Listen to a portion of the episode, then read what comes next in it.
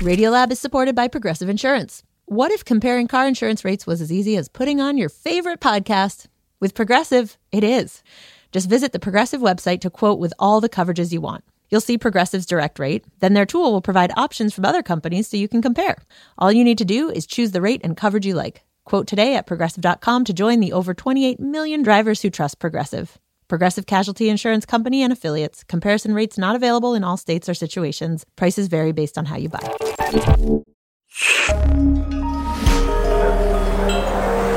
Listener supported. WNYC Studios. Oh, wait, you're listening? Okay. All right. You're listening to Radiolab. Radiolab. From WNYC. See? Yep. I'm Lulu Miller. This is Radiolab. And today we're going to start with Lulu. I'm just recording your furious typing. A very busy photo editor. My name is Kainaz Amaria, and I am the visuals editor at Vox.com. Are you exhausted? Were you up late? Yeah, I gotta say I'm not very lucid. So I caught her in this kind of bleary moment because the afternoon before, January 6th, she had been sitting in her DC apartment doing her visuals editor thing.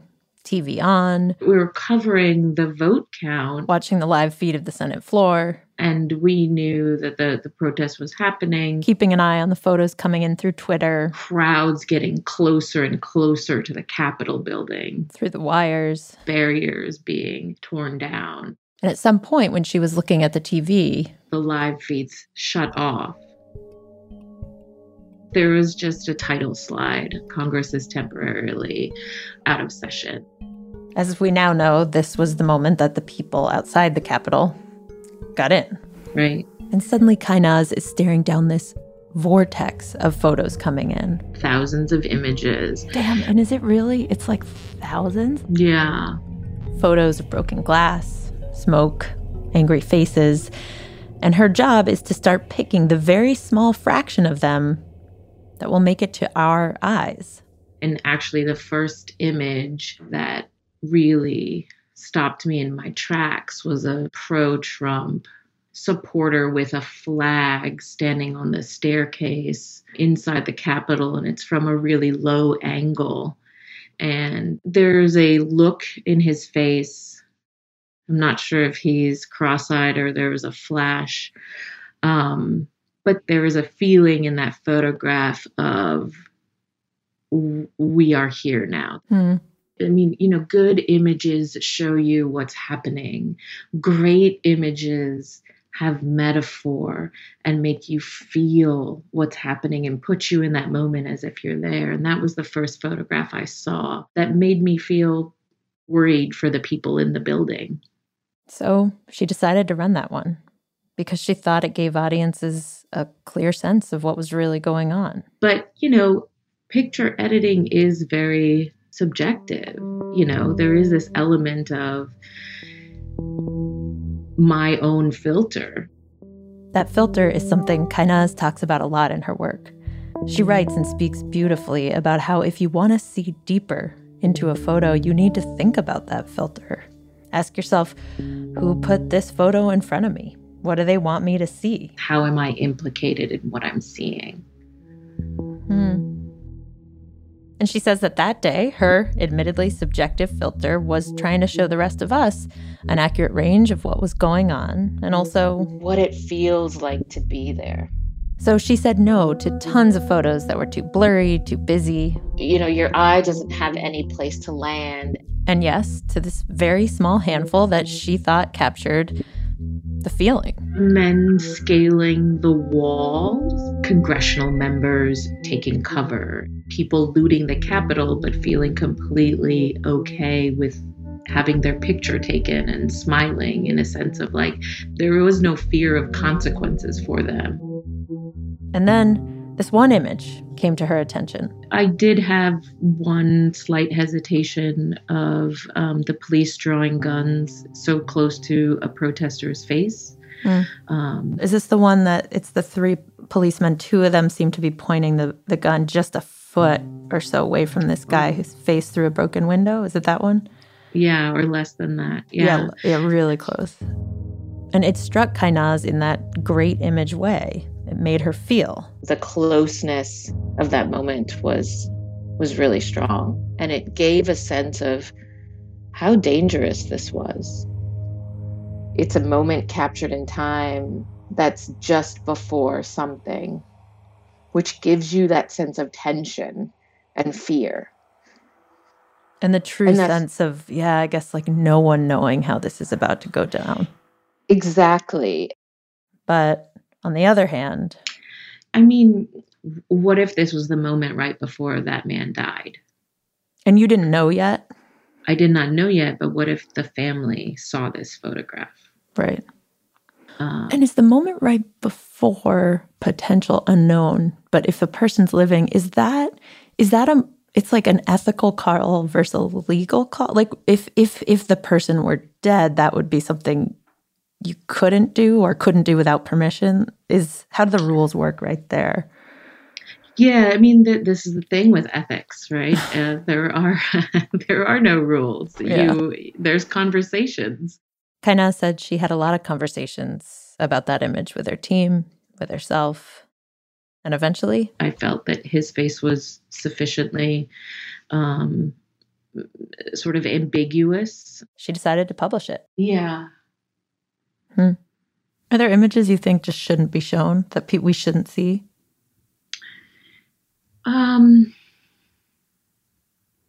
It depends on the story. It depends on the time. And that's why I think there are no black and white lines.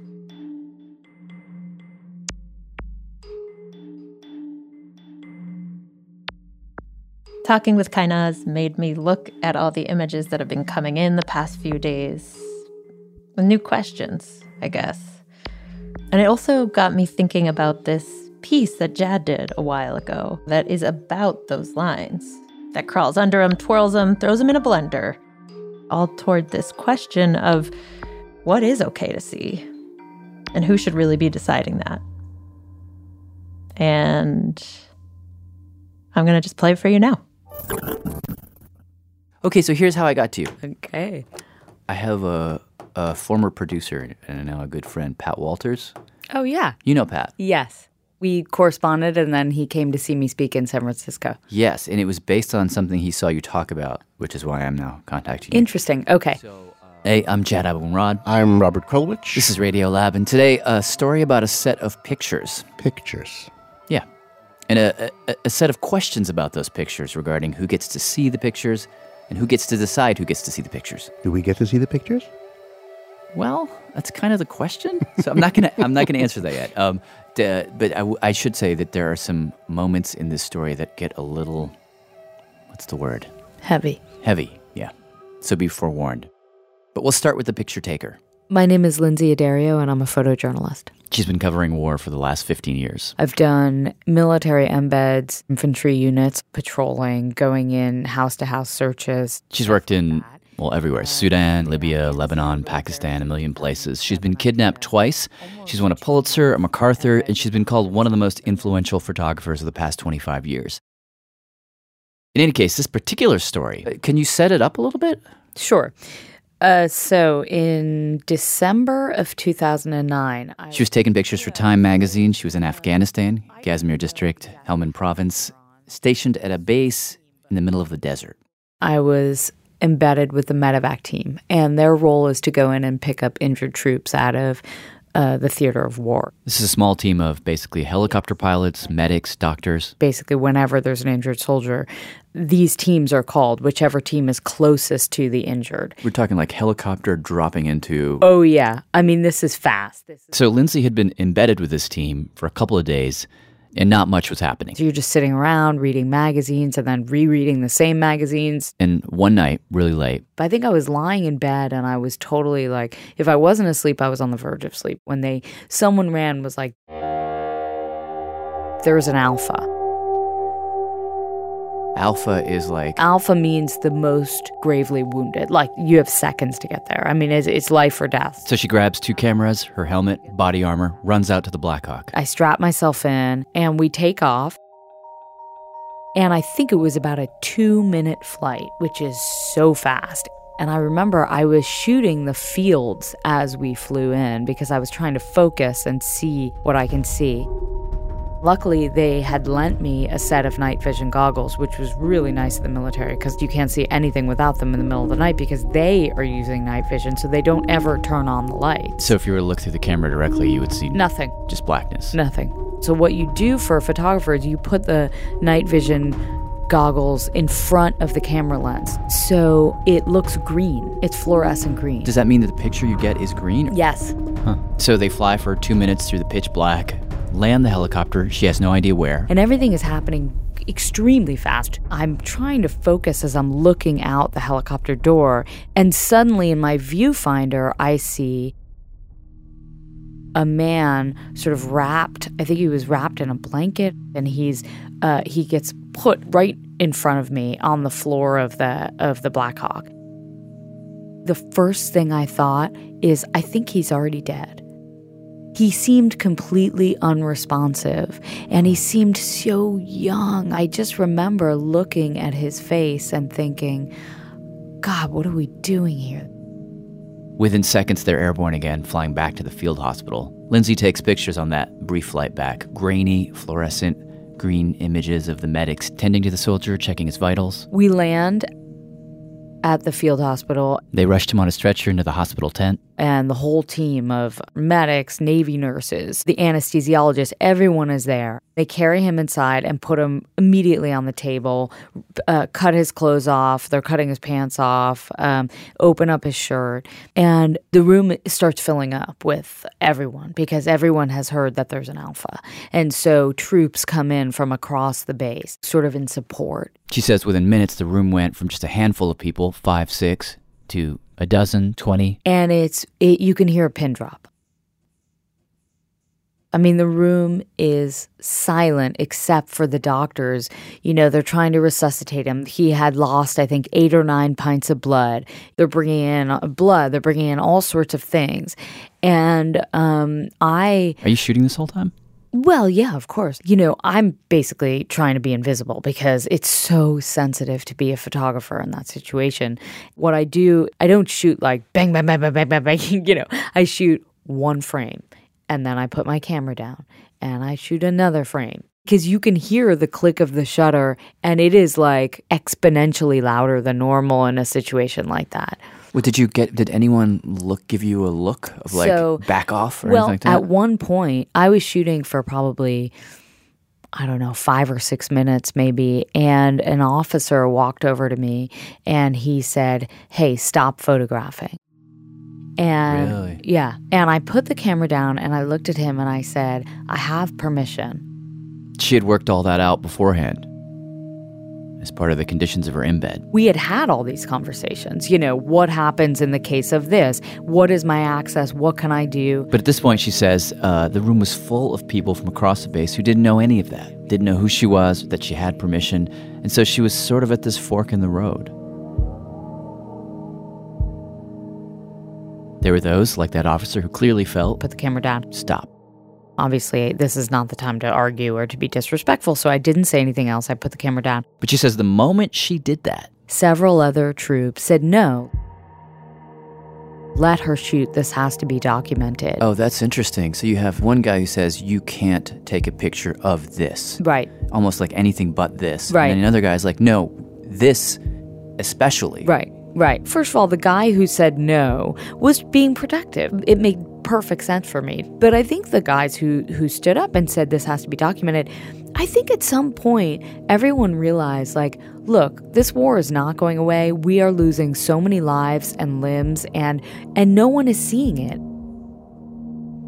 And keep in mind, this is 2009. This is just the tail end of a 18-year ban where the news media couldn't even photograph military coffins. In any case, the officer let it go. Lynsey continued to take pictures for about another 20 minutes. She took pictures of the doctors cutting open the boy's chest, massaging his heart. at some point, I remember one of the doctors looked up and said, does anyone else have any suggestions, basically, for how to save him? And everyone said no, and they sort of disconnected he died. People were looking down, and then they were looking at each other, and someone went to go get a flag, an American flag, to drape over his body. And I continued photographing, and there was a moment where the whole room was silent, and people stood around his body draped with a flag and said a prayer. That, to me, is one of the most powerful images that came out of this whole series. There's this old idea in photography called the decisive moment, that the world is filled with these far-off realities, but every so often a photograph can capture a moment that, boom, takes you there. This is one of those photos. In the picture, you see all these men and women standing in kind of a loose semicircle. Some of them still have their blue surgical gloves on. They look totally spent. They're all looking in different directions, and they all look like they're not even there, like they're totally lost in their own thoughts. Their attention is clearly inwards. Yeah. I'm sure all those troops were like, God, that could have been me. Why couldn't we save him? What are we doing here in Afghanistan? Is this war worth it? And to read the expressions on their faces, like it's even, you can be at war as a journalist, but never actually get to the heart of the war because we don't have access or people don't open up. And I felt like I really had reached the crux of the war. Interesting. It was war. You'd seen an essence of something. Yeah. But then came a problem.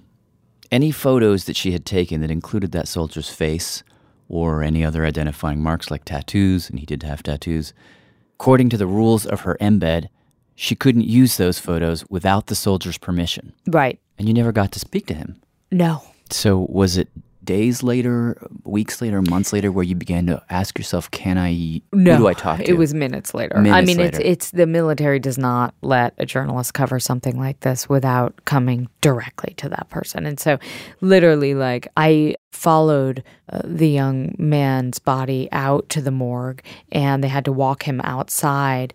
And I remember the moon was so bright that night, and I was shooting with the moonlight as he was being carried outside. And then I went back to the tent where I was staying, and within minutes, the military PAO, the Marines, public affairs officers came and said, you can't send those images out without permission from the next of kin. That's the rule. If a soldier is unconscious and then dies before giving permission? I have to then go to the next of kin. And I said, of course, I understand. I'm not doing anything with those photos in that moment. I signed this piece of paper. When I give my word, I keep that word, Sure. But then the other side of me was like, fuck, in Vietnam, no one was signing pieces of paper. And in Vietnam, no one had to go to the next of kin before they published anything. And that's why the American public, I think, rose up against the war in Vietnam, because they saw the most graphic, devastating images that were uncensored. So then what do you do in that circumstance? I imagine you go to the next of kin, right? Well, you're not allowed as a journalist to reach out to the next of kin. They asked me, are you interested in being contacted by the next of kin if they're willing to speak to you? Oh, so you can't even actually call? No, they will not give you the information. Oh. But I said, of course I would like to be contacted by the next of kin, and please pass my information on. And I was sort of just waiting. At this point, were you thinking the pictures would ever see the light of day? I had no idea. And a few days later, maybe less than a week, her embed was over. She was flying to JFK on her way to meet her family for Christmas. And I had voicemails on my telephone. And I listened, and it was his father. And he left me a voicemail, and he said, I understand you were with my son when he died, and I would like to talk to you, and this is my phone number. Wow. I sort of choked up just listening to his voice, anticipating how difficult that phone call would be. That phone call and all the fallout is coming up.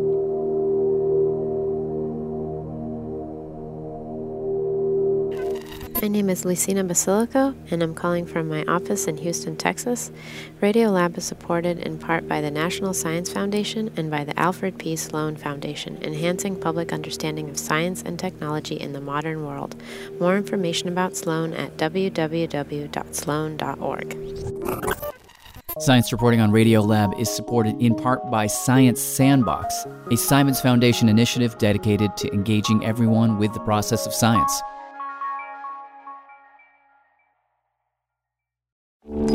Radiolab is supported by Babbel. Sometimes self-improvement can feel like a pretty overwhelming journey. So what if this year you just got a tiny bit better every day? When you're learning a new language with Babbel, that's exactly what you're doing. Babbel is a science-backed language learning app with quick 10-minute lessons that have been handcrafted by over 200 language experts to help you start speaking a new language in as little as 3 weeks. You can learn everything you need to have real-world conversations, café s'il vous plaît, from vocabulary words to culture and more. And if Babbel can help you start speaking a new language in just 3 weeks, imagine what you could do in a few months or a full year.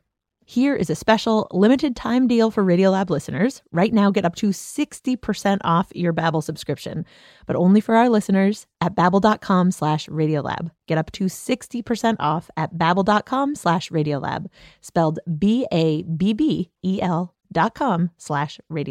Rules and restrictions may apply. Radiolab is supported by Z-Biotics. If you've been looking for some help waking up refreshed after a fun night out, Z-Biotics Pre-Alcohol Probiotic is here to help. Z-Biotics is a genetically engineered probiotic invented by scientists to help tackle rough mornings after drinking. This probiotic is the first drink of the night for a better tomorrow, as it works to break down the byproduct of alcohol, which is responsible for rough mornings after. Go to zbiotics.com/Radiolab to get 15% off your first order when you use Radiolab at checkout. Z-Biotics is backed with a 100% money-back guarantee. If you're unsatisfied for any reason, they'll refund your money, no questions asked. That's zbiotics.com/Radiolab and use the code Radiolab at checkout for 15% off. This week on the New Yorker Radio Hour, the furor on college campuses over the war in Gaza. Students have tried to have dialogue over and negotiate differences in how they see the world, even as they respond to tragedies and crimes overseas. Students and faculty from Harvard University on the New Yorker Radio Hour from WNYC Studios. Listen wherever you get your podcasts.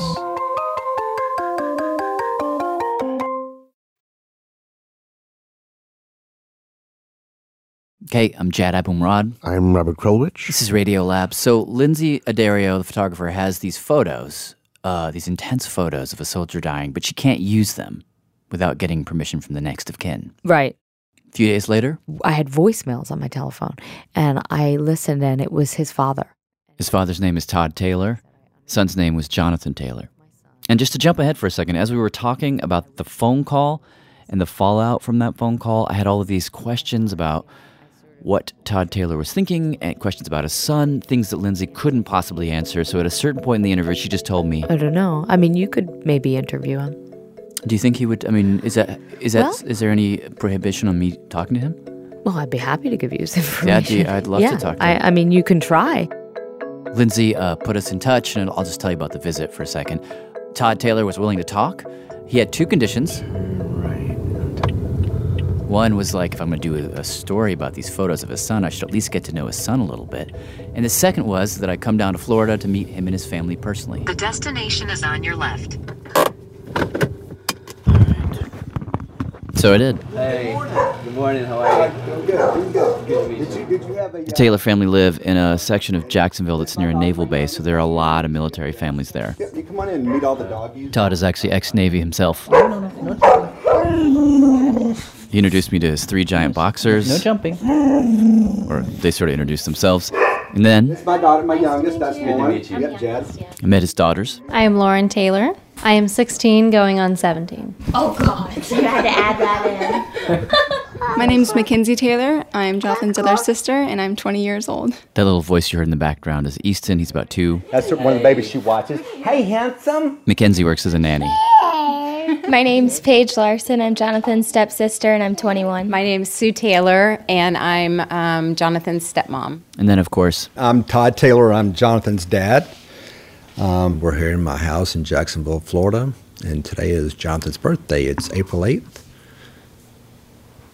2015, so he would have been how old today? 28 years old today. 28. When I got there, they pulled out photo albums of Jonathan, and we all sat at the kitchen table and looked at pictures. Right there. Oh. Pictures of him as a baby. Of course, that was very young. Toddler. This was on the Disney cruise. I took him on. Adolescent. Kennedy Space Center. Teenager. You see him running track. He liked cross country. Going to prom. That was Jonathan's girlfriend. The thing you notice immediately in all the pictures. Yeah, big blue eyes. Mm-hmm. He's got these eyes that are not just blue, they're really blue. Like if you boosted the brightness in Photoshop or something. Yeah, I forgot. I think we're on vacation here, but... The other thing you notice... Mm-hmm. His facial expressions are really funny.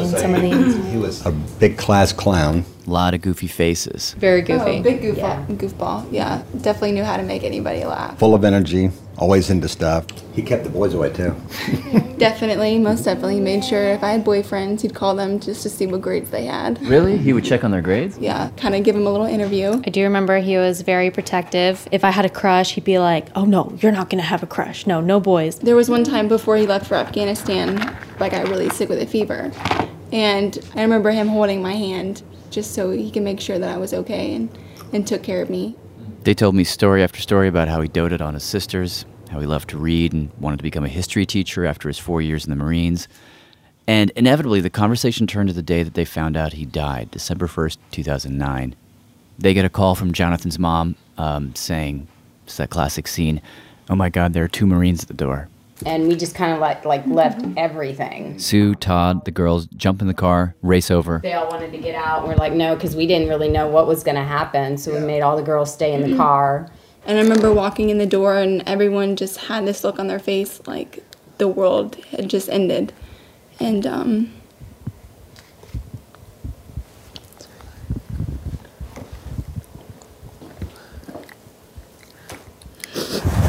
I remember asking what had happened, and my mom had told me that he was gone. And the first thing I did was run to his room because everything was the same before he had left. I remember opening his closet and grabbing one of his shirts and just holding on to it because it still had his scent on it. That night was really hard. One thing that had never occurred to me, totally caught me off guard in thinking about those pictures, is that when those Marines came to the door and told them the news, well, they didn't actually give much news. This right here was this is what was read. Todd actually read me the circumstances of death statement. Hostile action, result of multiple traumatic injuries received as a member of a dismounted patrol that was struck by an IED while conducting combat operations in the Helmand province. That was it, on patrol, night patrol. That was all I had. So you didn't know anything? That's it. Jonathan's unit was still in Afghanistan, so he couldn't talk to anyone. He had no clue what happened to his son. So when that casualty assistance officer told him, actually, there was a photographer in the room with your son when he died. Automatically, I was like, I wanted to call her. Earlier in my conversation with Lynsey, I'd asked her, what do you remember of the call? So the call, I went to my mother's house in Connecticut, and I asked my mother to be left alone, which in a big Italian-American family means it does not happen very often. It's not a small request. No, she sort of looked at me like, what?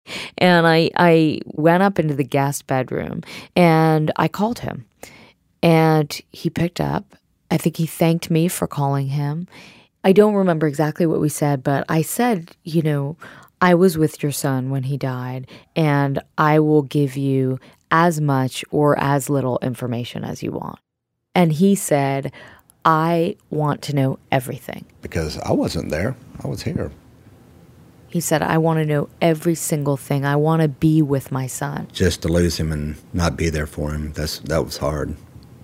Really hard. And I felt sort of very awkward because I felt like, you know, why was I privy to this moment? And he as the father could not be privy. The most important question to me was, did he suffer? Do you think that he suffered? I said, no. She told me, Miss Taylor, I don't think he suffered. I think He was in shock. I told him everything, how much blood his son lost, how long did they try to save him. And at some point, I said, look, I have these pictures. I have all of these pictures. I shot everything.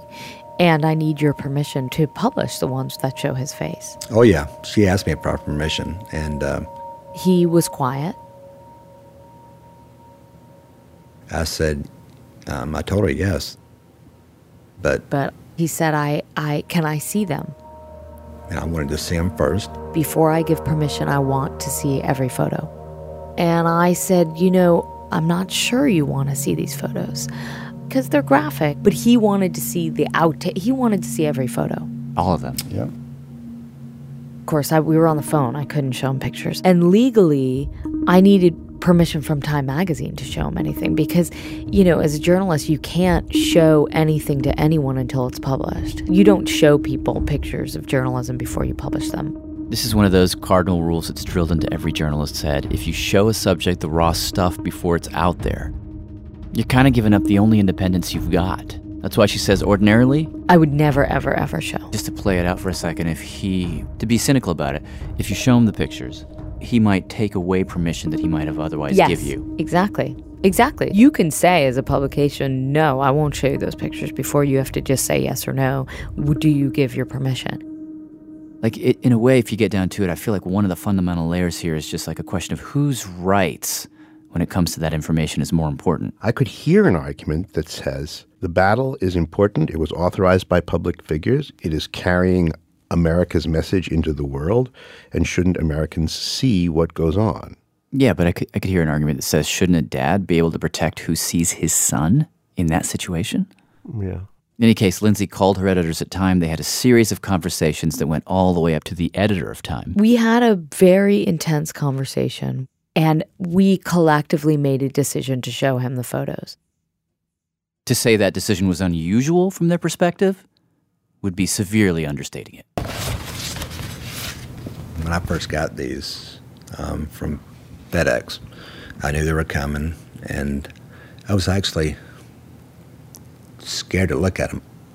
And I saw my son there, and I just kept looking and looking. You can see these were in the medevac when they got him on. You can see the night vision lens. There's Jonathan's body, chest. There's his face. There's the oxygen. Still had his watch on still. See his eyes closed there. That was... Yeah. So many hands and they're working. You can see they're doing CPR there. Now, here you see right leg is really mangled and broken. That's really why he lost so much blood. It was this... all right in here. Some of these pictures are... Well, there's some of them that are... really hard to see. Yeah. But even though they show the ugliness of war, I've got a piece of Jonathan. This is my treasure. Mm. And I'll show you one of the pictures that, to me, it always stands out. He brought up the picture of the prayer. All those people standing in a semicircle with faraway eyes. Right here. You just see a little different in their faces here.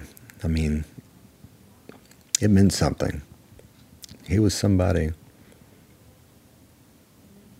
Yeah. He wasn't just a number. Todd said he wanted people to see this picture and the others. To convey what's happening over there. This is going on every day. And he says for him, it's not a political thing. You can feel however you want to feel about the wars we're in. For him, it's about people seeing what is actually happening. I mean, I wanted to let people see the sacrifices that these boys do. It took Todd and his family over a month to decide what to do about those pictures, whether to grant Time permission to run the photos or not. He says ultimately he called Jonathan's mother over. Her and her husband. And my wife and I, we all discussed it. And ultimately, he said no. And it was a lot of back and forth. He said no to showing any pictures at all. Well, he can't say no to any pictures because... Oh, because there's pictures without the face. Yeah, exactly. He said no to any pictures with the face or identifying marks. We decided really that we didn't want these pictures to get out for fear that his sisters somehow would get back to them. And that was the big thing. I didn't want them to be able to see this yet. As their dad, I want to protect them from seeing certain things. And so we decided not to do it. Time had planned to run a whole photo spread on the medevac team trying to save Jonathan Taylor's life. But since they now couldn't use most of those photos, they had to make the photo spread more general. What had been basically the death of a soldier ultimately became a photo essay on the medevac team, and those pictures were maybe 2 pictures or 3 pictures in that spread, but they were not the focus. The prayer photo is in the new spread because in that photo, you can't see his body because it's covered with a flag. There are no identifying marks. But somehow in that context, it's not got the same impact, weirdly. Because you're seeing the after without the before? Exactly. And you know... let's see here. Todd showed me the original photo spread because they had sent that to him. You know. Again, super unusual. So this is the feature they wanted to do. Yeah. You see the pictures are so much more clear. This is kind of the layout it's going to be. They call it 29 minutes, graphing it out. Minute by minute. This whole process. So there you see all the before pictures that lead up to the prayer. And what it seemed to me is like if you don't see all that stuff, the wounds and the blood and the tenderness as they tried to comfort him and then the emptiness they feel when they couldn't save him. Like if you don't see all that, you're not really standing with them in that prayer at the end. You're still seeing them across the space. Yeah, that's interesting. In the original spread, you are there in that room. And they did a great job, you know. It's really powerful. And I couldn't help but think that, like, maybe this would have created that conversation that Lynsey talked about just a tiny bit. And, like, how weird that I'm one of the only people to see it. And to know that, like, the only reason I can describe it to you is because I'm on the radio. You know, I will always feel like journalistically we sacrifice, you know, we did not tell the story as powerfully as we could have, but we had integrity, and I feel like we treated everyone with respect and we kept our word. Lynsey and Todd now stay in touch over email once or twice a year. And in terms of keeping your word, Todd has made a deal with his daughters that they can see the pictures when they turn 21. But interestingly, the three of them don't agree as to whether they want to. Paige and Mackenzie, who are about to turn 21, say they don't want to see the pictures. I just couldn't handle it. Yeah. Do you feel the same? Yeah, I think for me, I just don't want to see him in pain, you know? That's Mackenzie. Yeah, my thing is I just don't want to see it because I'd rather just remember him in one piece how he was. I'm just too sensitive. That's Paige. Now, Lauren, the youngest. For me... She says she needs to see those pictures. Because I want to know what he went through, and I like constantly knowing things, and I don't like things being kept from me. And I just want to... I guess I just want a visual of... It sounds like a... She says she knows he's gone, but she still somehow needs proof. Mm-hmm. Not that it happened. She knows it happened. But so it feels real.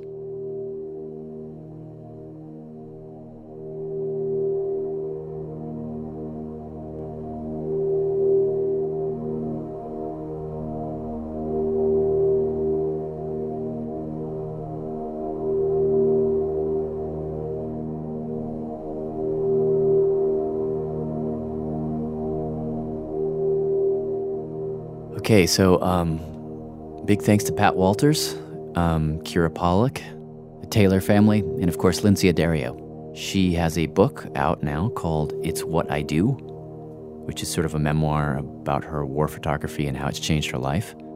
And that book is filled with her photography. Anything like the ones we didn't see? Well, there's some amazing pictures in there, but nothing like these ones. So yeah, that's it.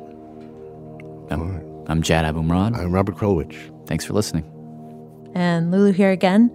Big thanks to Kainaz Amaria for making time for me during a really busy moment. To find out what she's up to, you can follow her on Twitter. And I highly recommend you listen to her interview on The Media, where she talks about a really troubling double standard in a lot of U.S. newsrooms.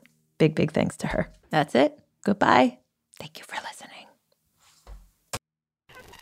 Hi, it's Caroline from Nashville, Tennessee. Radiolab was created by Jad Abumrad and is edited by Soren Wheeler. Lulu Miller and Latif Nasser are our co-hosts. Dylan Keefe is our Director of Sound Design. Susie Lechtenberg is our Executive Producer. Our staff includes Simon Adler, Jeremy Bloom, Becca Bressler, Rachel Cusick, David Gable, Matt Kielty, Tobin Lowe, Annie McKinnon, Sarah Kari, Ariane Wack, Pat Walters, and Molly Webster, with help from Shima Oliayi, Sarah Sonbach, and Johnny Moens. Our fact-checker is Michelle Harris. This is Ira Flato, host of Science Friday. For over 30 years, the Science Friday team has been reporting high-quality science and technology news, making science fun for curious people by covering everything from the outer reaches of space to the rapidly changing world of AI, to the tiniest microbes in our bodies. Audiences trust our show because they know we're driven by a mission to inform and serve listeners first and foremost with important news they won't get anywhere else. And our sponsors benefit from that halo effect. For more information on becoming a sponsor, visit sponsorship.wnyc.org.